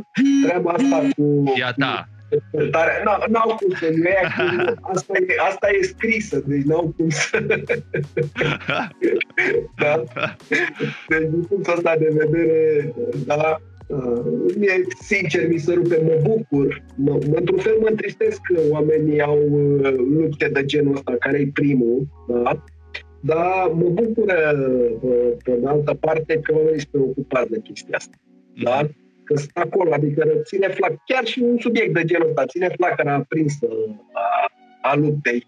Da? Conversația se poartă. Da. E important, pentru mine nu e important cine e primul, important e rezultatul de la final. Da.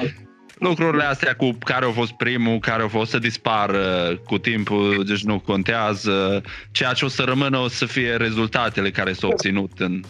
Faptul că, da, sunt 50 de oameni care se luptă acum, care a fost primul care a început lupta asta, ăștia 50 au rezultat legalizarea cannabisului, pe mine asta mă, mă interesează. Da? Asta, da, restul e poveste. Pentru mine. Da. Păi, aș, așa și ar trebui să fie. Tu, acțiunile, ta, acțiunile tale sunt cele ce comunică în, uh, în numele tău și cred că e mai important decât orice și se vede clar că faci. Efectiv, Da, faci nu- și trăiești și crezi în chestia asta. Da, e, pentru mine e dureros, că încă sunt, uh, nu știu dacă e mai fi chiar singurul, dar clinica e singura din România care e dedicată cannabisului. Da? N-au mai, n-au mai apărut niciuna care să facă Băi, treaba asta. Parcă țin minte când am văzut că ați deschis voi, parcă, că citisem ceva articol, nu era ceva de la tine și parcă scria că ar mai exista vreo clinică, deci nu mai există. E o clinică care se cheamă Cannabio, da? Așa? și care, care există, au label-ul, au și un ulei adus din Italia, dar m-au solicitat pe mine să lucrez acolo. A, deci nu au expertiza și... Da. Deci modelul de business, dar nu au efectiv. Da, nu știu, nu știu ce fac acum, dar nu știu, ea există, deci ea există ca, ca entitate, dar mai departe eu știu pe patron, da, da, atât, nimic, nimic mai mult, da, nu știu dacă au dat vreo consultație. Dar acum ce pot să zic sigur e că patronul mi-a referit mie niște pacienți. Ok. Da? Deci, Păi atunci da, înseamnă că, înseamnă că omul e bine intenționat. Da, nu știu, nu știu ce, să- ce să zic, da? Dar uh, cred că încă, cred că încă suntem singura clinică uh, care face treaba asta, așa, doar treaba asta. Că or- cabinete în care se mai recomandă CBD există. Mhm. Da? Dar sunt adiacente altor terapii da? alternative. Da, Dar Voi dedicat- sunteți focusați exclusiv. Da. Uh, Adică noi avem șase stadiuri cu cannabis la poartă. da. Să se- Da, ar trebui să facem, să vezi într-o zi, să facem un, chiar așa, doar pentru tine, nu neapărat pentru depus undeva, să, să facem un live să vezi clinica. Păi să, să știi că la anul plănuiesc la anul plănuiesc să vin în vizită în țară, că o să am posibilitate în sfârșit și o să vreau să trec uh, neapărat pe la voi, pe la clinică, să văd uh, să văd ce se întâmplă și nu am fost niciodată într-o clinică de genul, nici aici în state, nu știu sincer dacă există. Chiar n-am, n-am N-am- căutat sau... Nu am idee. Da. Deci, Nici uh, n-am fost- Când am fost, n-am văzut nicio clinică de cată, tot dispenserul și Și cabinete individuale aici știu că sunt, că sunt medici care se ocupă cu asta, dar e cabinet individual, nu e o clinică, să zici că... Bine, nici la noi e clinică, că e mare și așa, și sunt multe cabinete, dar nu suntem decât doi medici care face, dar e, toată activitatea e pe, pe treaba asta. Adică nu mai există altă activitate în clinică. Da? De asta în doi, că atâta am mai găsit-o pe Doina care a fost dispusă să învețe și să facă lucrurile astea, dar mai departe, de aici eu n-am. Da? Adică am mai găsit niște colaboratori cu niște pretenții de astea care m-au lăsat, m-au lăsat vască. Da.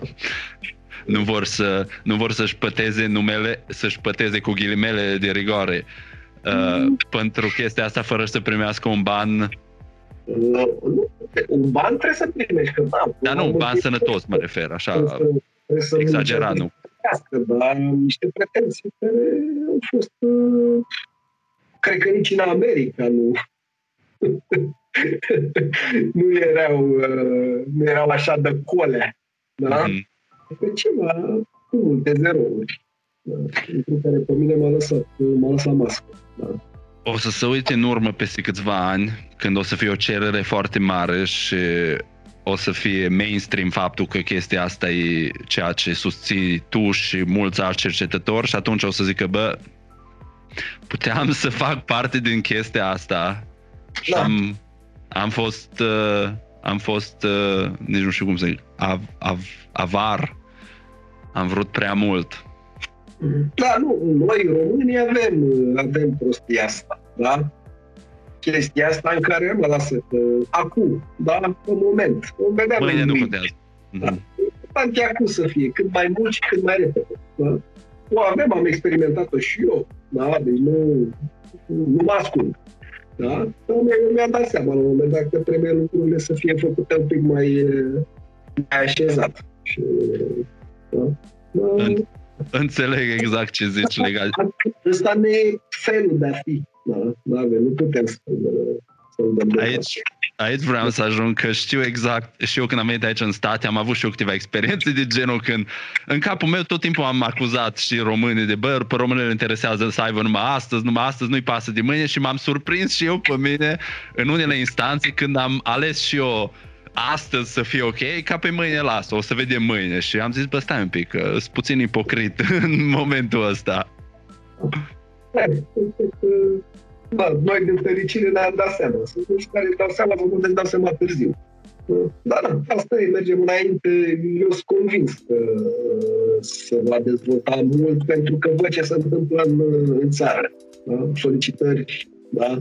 Solicitări Non-stop, de bănuiesc. training nu, da, solicitări de traininguri, de formări, de colaborări de, pe, pe zona asta. Ceea ce e, e important. Și în momentul de față, dacă cineva vrea să fie un, de exemplu, să lucreze ca și asistent într-o clinică de genul, trebuie să aibă pregătirea medicală ca și asistent. Nu, nu poți, sau poți să fii, să vii fără cunoștințe medicale și să fii trăinuit în aspectul ăsta și să devii după aceea. Uh, ce se întâmplă? Noi suntem uh, autorizați ca o clinică medicală. Da? Eu, nu, eu nu pot să angajez pe post de uh, specialitate o persoană care nu are specialitatea respectivă. Da? Că avem PR, că avem uh, uh, administrator, logistician, uh, da? Astea separat. Dacă vorbim de partea medicală, trebuie să, și da, asistenta medicală e asistentă medicală, cu drept de liberă practică. Adică, din punctul ăsta de vedere, suntem acoperiți. Că nu facem noi multă intervenție medicală, asta e partea a doua. Da? Că nu, nu suntem o clinică de laborator unde să face analize, da? Am, am evitat cumva, adică uh, noi mergem foarte mult pe uh, lucrurile pe care pacientul le-a făcut deja. Adică nu, nu vine la mine și eu zic, bine, fă fă setul ăsta de analize întâi și până stăm de vorbă. Ok. Hai să vedem ce analize ai, da? hai să vedem ce investigații se făcut, hai să stăm de vorbă, hai să înțelegem despre ce e vorba, da? Hai că încercăm să reducem toată presiunea asta de pe pacient, să o reducem cât să poate. Da? Și de asta, adică asta e, nu are foarte multe lucruri. Am înțeles. De față. Vor fi chestii foarte interesante în momentul în care uh, o să facem uh, studiile, pentru că o să fac studii, niște studii pe observaționale și acolo, asta e jobul ei, să, să mențină comunicarea cu pacienții, să, practic să, să facă follow-up. Mm-hmm. Da? Și să mențină comunicarea cu ei și să, da? mă tragă de mânecă când e ceva în neregulă, da? Adică lucruri de genul ăsta. E foarte important să, să comunici cu... Acum, în momentul de față, 80% de comunicare e fac direct eu cu ei.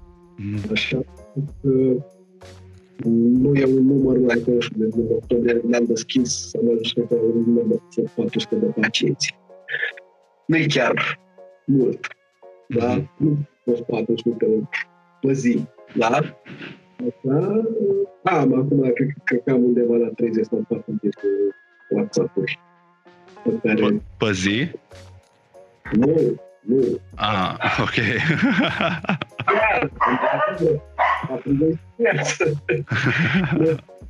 deci nu se considerez, am uh, ziua mea, așa e. Dar de asta, că toată multă lume zice, băi, că ăsta poate câmpii. Nu, am sens. Cel puțin două, trei mesaje pe Instagram, 7-10 pe Facebook și pe WhatsApp undeva între 50 și 100 pe zi. Fără exagerare. Deci Bă, nu, e... te cred că da. Și eu mă fac vinovat de... Și eu trimit oamenii când îmi pun întrebări de genul ce doză de Sibiu, mi zic, bă, eu nu știu, dar avem oameni care specializați pe treaba asta. Uite, astea sunt contactele, încearcă să-i contactezi și vezi ce spun ei, că eu spun ca și cum... Și e, da, asta e, mi-am asumat, o duc, da? da încerc acum să, să mă scuz Păi lasă că vine și momentul în care o să poți să delegi, o să ai oameni pregătiți și o să poți să delegi chestiile astea și atunci tot o să fie făcut mult mai eficient și mai optim și... Da, de aștept. Noi am propus, am o colegă care lucrează și în Academie și avem gândit un plan de training uh, foarte, foarte mișto.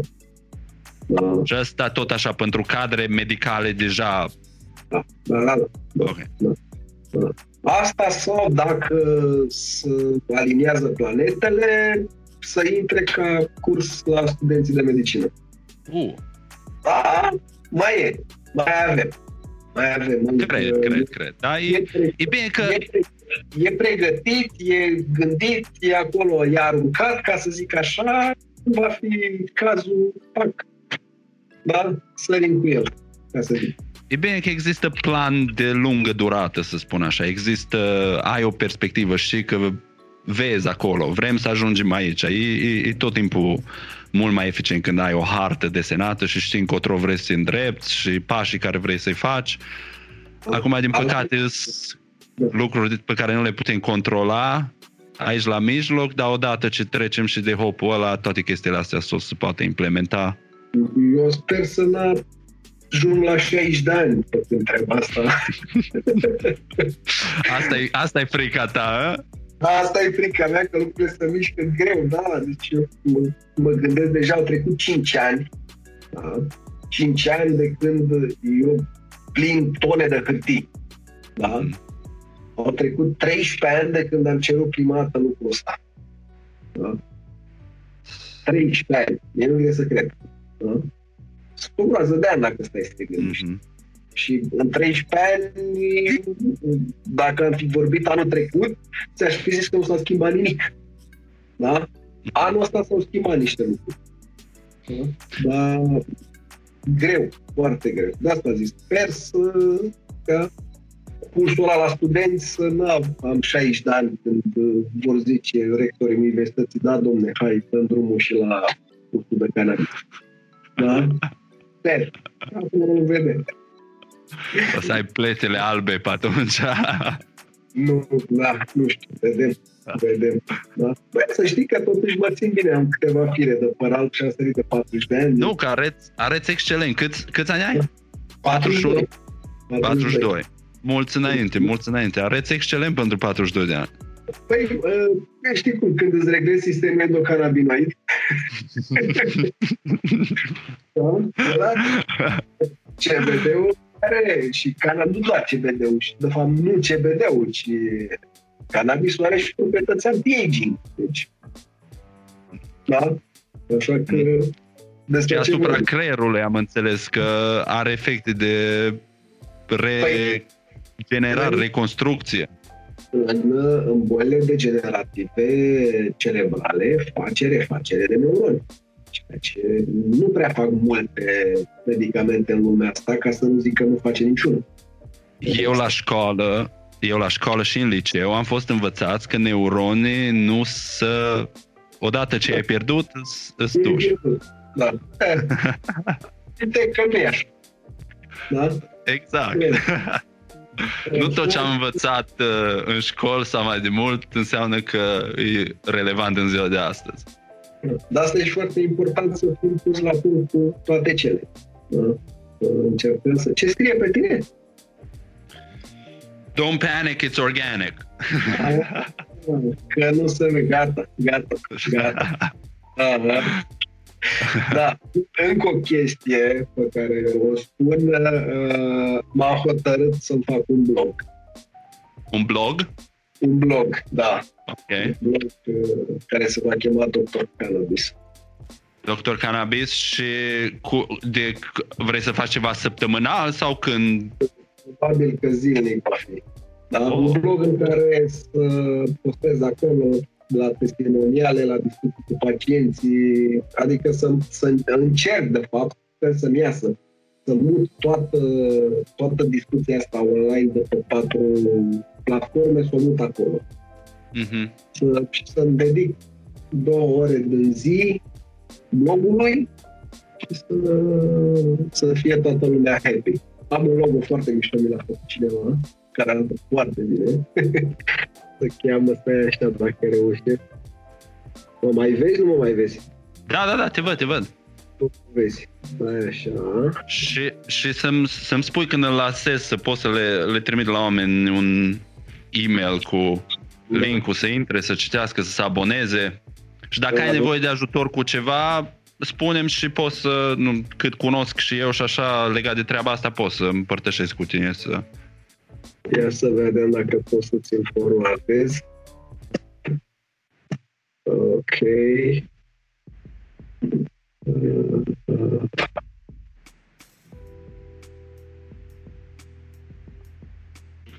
Nu știe pe, pe Skype. Nu știe pe Skype, o să ți-l dau pe... Instagram sau Facebook sau WhatsApp sau ce vrei Am tu. găsit și Skype. Am găsit și Skype. Gata. Ți l-am dat. Hai să vedem. Uite că l-am primit. I'm Dr. Cannabis. Nice to meet you. Arată bine. O să facem bine. puțină, o să facem puțină promovare și pe când iese să știe lumea. Da. Consider Da. că e, un, uh, e ceva important la care lumea ar trebui să aibă acces și Da. comunicarea directă e cea mai bună unealtă. De asta și vreau să uh, spun toate, da? E o chestie simplă cu chat, cu nechat, cu ba, o să fie ca să nu mai e, scrie toată lumea pe toate canalele. De exemplu, mi-am blocat Facebook-ul că nu mai fac față. Da? Am, Bine ai făcut. am, am aproape o mie de cereri de prietenie de oameni cu care n-am nicio legătură.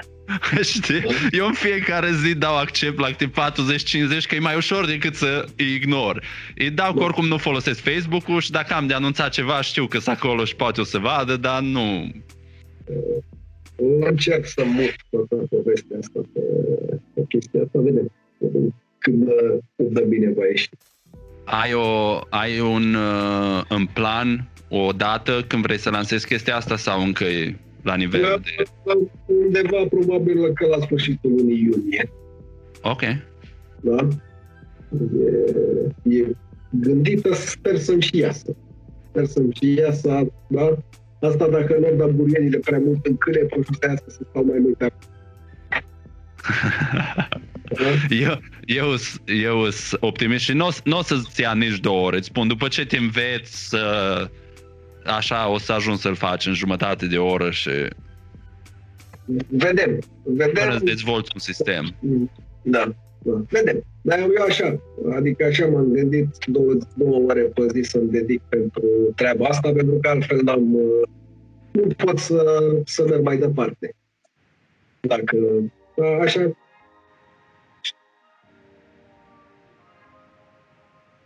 dacă zice ceva soția, nu știa ce. Încearcă să zice ceva. Stai, stai liniștit, Costin. Uh, Putem, putem să-i punem uh, capăt aici, avem o oră și jumătate.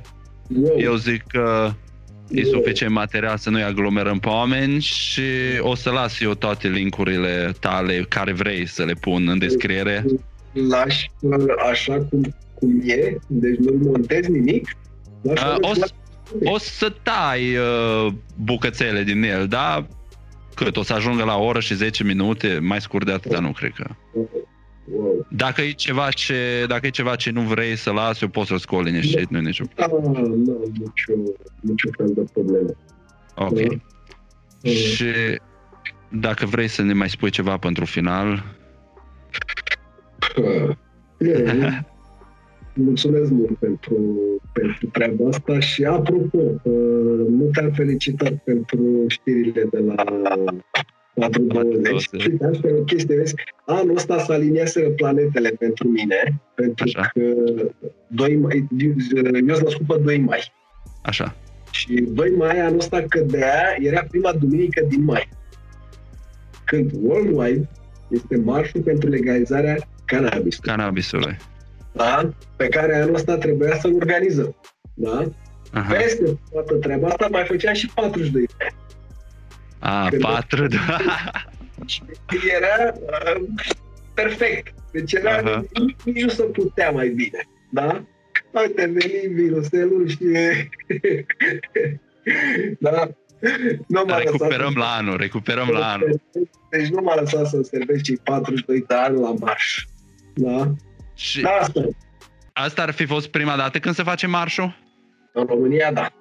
Ok. România. Deci la anul, as- pe 2 mai, dacă nu Nu. mai vine un virus, E în prima duminică din mai. Nu știu a, când indiferent de, cât- de ce Da. dată pică, am înțeles. prima duminică din mai se face marșul pentru legalizarea marihuanei, hai că uh, să fim exact. Da? Dar anul ăsta cădea fix de ziua mea când făceam eu 42 de ani. Erai acolo, trebuia să-ți dea o portavoce să te pună în frunte. Păi probabil că ar fi fost, că n-ar fi parte din organizare, trebuia să fim uh, în frunte. Păi aia și, și cu aportul pe care l-a dus la toată treaba asta. Nu numai pentru... Aici, da, eu ți-ai zis, aportul meu e pe partea de... Eu acum văd de pacienți. Păi așa, așa, așa, așa o să o legalizăm. Nu, dacă vin eu și zic că vreau să fumez în cafenea, o să zic că vă du- dăm pace. Da. Dacă vii va tu fi și greu. zici- Da, va fi greu cu fumatul cafenele. Cel puțin 5-6 ani de acum încolo. Așa zic și eu, 50 ani. Uh, Nu știu, poate cine știe. Se trezește România, schimbă guvernele, vin niște guverne de oameni tineri și nefumați. Deschiși la... da. Da. Păi, ai văzut că partidul cu cei mai mulți fumători membri dă o lege împotriva fumătorilor. Cine e la? Care e partidul ăla? USR-ul.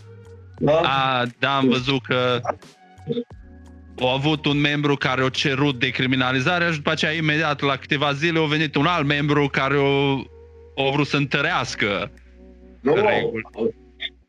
Ăsta a venit, au, nu că au cerut, a trecut, o au dat... băgat în Parlament. Au băgat în Parlament, trecuse de Senat, da? O lege prin care cereau înăsprirea consumului culmea, eu m-am luptat patru ani de zile și am reușit să dezincriminăm consumul, de nu eu singur. Da? Dar am făcut parte din lupta de uh, dezincriminarea consumului de droguri da? și domnișorica venea și năspri da. consumul de droguri și ca să o dreagă pe urmă au, da, au schimbat, uh, au schimbat că nu domne, că noi vrem să facem o lege care să fie pentru și da, da. USR-ul a fost votat de toată istoria României. Da?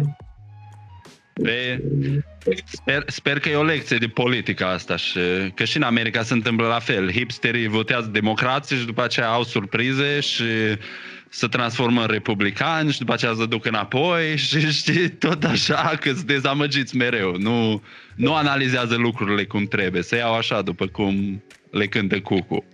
Da. Costin, mersi mult. Eu îți mulțumesc. Plăcerea e mereu de partea mea. Câne, va trebui să te trezești mai devreme. Da, Nici o problemă. Nici o problemă. O, să, o să, să-mi scrii când ești, când ești acolo și eu mă trezesc. Dacă la 5 dimineața să văd așa ceva cu ochii mei, mă trezesc. Da, cu mare drag. Mersi fain încă o dată, Costine, și îți doresc uh, o seară faină și te anunț eu când iese treaba asta. Te-am pupat. Ciao, ciao, ciao. Pas, pace, pace. Și am ajuns uh, la finalul unui nou episod de podcast, o nouă săptămână în care am încercat să aduc puțină valoare în viața voastră. Am încercat să vă aduc un plus de informație care eu îl consider necesar pentru cei care vor să cunoască și vor să afle mai mult despre planta asta și cu siguranță pentru ar fi recomandat ca un număr cât mai mare al oamenilor din țara noastră să audă informațiile astea, pentru că e nevoie de o schimbare încă mult, mult. Avem multe lucruri încă. Însă suntem pe drumul cel bun. Nu vreau să fiu pesimist, suntem pe drumul cel bun și vreau să-i mulțumesc încă o dată lui Costin pentru că și-a făcut timp să vină să ne dea gratuit, gratuit toată această informație și îi mulțumim frumos pentru toate eforturile pe care le face înspre a aduce normalitate și în România când vine vorba de cannabis. Uh, detaliile lui Costin o să le aveți în uh, descripție descrierea acestui clip, așa că dacă vreți să-l urmăriți, să vedeți ce face, stați geană pentru că urmează și blogul lui Costin, după cum o spus și cam atât am pentru voi. Ce pot să vă spun? Noapte bună? Vă mulțumesc frumos că ați stat aici cu mine. Vreau să le mulțumesc încă o dată celor care susțin financiar acest proiect și tuturor celor care v-ați răpit din timp să ascultați sau să vizionați acest nou episod de podcast. Îs recunoscător pentru că sunteți motivul pentru care treaba asta continuă, da? Indiferent că vin bani sau nu vin bani din ea, motivul pentru care o fac, motivul principal e pentru că îs pasionat de treaba asta și vreau să știu că aveți și voi accesul la aceleași informații la care am eu. Pentru că o persoană informată e o persoană educată și o persoană care poate să iei într-o mult mai mare măsură decizii bune atunci când e pus în situația să ia o decizie. Și ăsta e rolul pe care mi-l asum. Vă mulțumesc frumos încă o dată pentru că rezonați cu mine sau nu, dar totuși ați ascultat sau ați urmărit podcastul ăsta până la final. Dacă vreți să și susțineți proiectele Maramu TV, încă o dată aveți uh, descrieri mai jos în clip cum puteți să o faceți. Metoda principală www.patreon.com maramu contra costului unei cafele pe lună poți să susții acest proiect minunat și o cafea pe lună, eu zic că nu e mult. Primești și ghidul de buzunar a Stonerului cadou, acces la serverul de Discord, o grămadă de bunătăți, uri, bunătățuri, who knows, dacă alegi să susții acest proiect și, bineînțeles, cât mai multe clipuri de acest gen și cât mai multă informație gratuită și extraordinară pentru voi, cei care sunteți flămânzi de aceste informații. Eu vă dau cu multă pace și să ne auzim cu bine săptămâna viitoare. Oh, un ultim lucru, ca să nu uit. Am, uh, de câteva săptămâni am inițiat o chestie mișto în care dacă îmi dai adresa de e-mail, și o să fie link aici, puneți adresa de e-mail acolo, la finalul fiecarei săptămâni, duminică sau cel târziu, nu, luni dimineață sau cel târziu luni după masă, o să primești un uh, newsletter, un e-mail de la mine în care o să-ți spun niște gânduri din săptămâna precedentă, o să te updatez cu ce mai e nou, clipurile care au ieșit în săptămâna precedentă, clipurile care urmează, muzică mișto pe care am găsit-o, cărți mișto pe care le-am găsit, uh, podcasturi, o grămadă de chestii. E un mod prin care putem să ținem legătura într-un mod mai personal decât pot să o fac aici pe YouTube, pentru că aici nu pot să spun chiar tot ce simt mereu, pentru că mă cenzurează și știți și voi bine asta. Atât am avut pentru voi, multă, multă dragoste, ne vedem cu bine săptămâna următoare. One love, stay blazing. Uite-te la tine. Ești palid, obosit, foarte obosit. Așa, fără niciun motiv.